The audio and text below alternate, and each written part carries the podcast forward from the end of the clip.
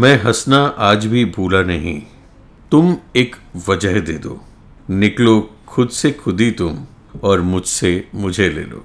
Hello everyone, I am doctor Sharad Kumar, MDS orthodontics, braces and aligner super specialist. हंसना सेहत के लिए बहुत अच्छा होता है, मगर आजकल लोग हंसना कुछ भूल गए हैं। कुछ इस कारण नहीं हंसते कि जीवन की कठिनाइयों में मसरूफ हैं, और कुछ लोग अपने दांत नहीं दिखाना चाहते, इसलिए वो खुल के नहीं हंसते। तो जो लोग खुल के हंसना चाहते हैं वो ब्रेसेस या अलाइनर ट्रीटमेंट कराते हैं। अब मैं आपको कई वजह बताऊंगा जिसके कारण लोग ये ट्रीटमेंट करवाते हैं। उसमें पहला है अपने टेढ़े मेढ़े दांतों को सीधा कराना, या फिर उन दांतों के बीच में स्पेस ज़्यादा होती है उस स्पेस को बंद कराना। दांतों का एक साथ झुंड में एक साथ एक दूसरे के ऊपर चढ़ा होना भी कुछ कारण है। लोग इसलिए भी ब्रेसेस या अलाइनर्स कराते हैं क्योंकि उनके दांत ठीक से बंद नहीं होते और खाना चबाने में तकलीफ देते हैं। इन प्रॉब्लम्स को डीप बाइट, ओपन बाइट और क्रॉस बाइट भी कहते हैं।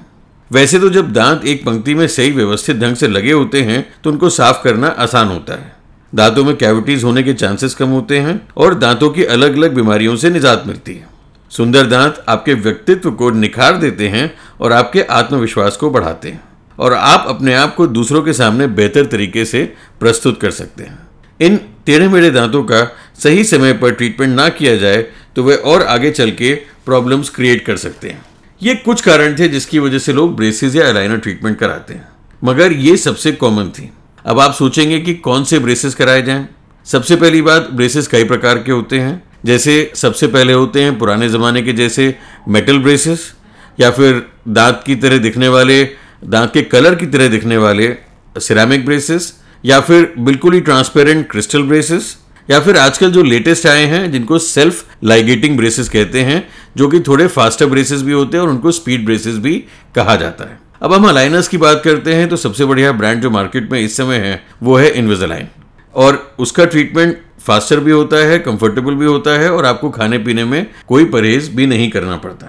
तो अगर आप करना चाहते हैं अपना ब्रेसेस ट्रीटमेंट या अलाइनर ट्रीटमेंट, तो एक चीज़ का ज़रूर ध्यान रखें कि अपने डॉक्टर को और स्पेशलिस्ट को बहुत ढंग से चुनें। कोई भी स्पेशलिस्ट जो आप चुनें वो एमडीएस ऑर्थोडोंटिक्स में होना चाहिए, ना कि किसी और फील्ड में, और स्पेशली उसको मास्टर्स एमडीएस की डिग्री होना ज़रूरी है।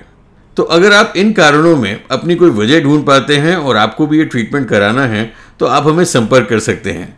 जी हाँ, आप जानते ही हैं कि मेरा नाम शरद कुमार है, doctor Sharad Kumar, MDS orthodontics.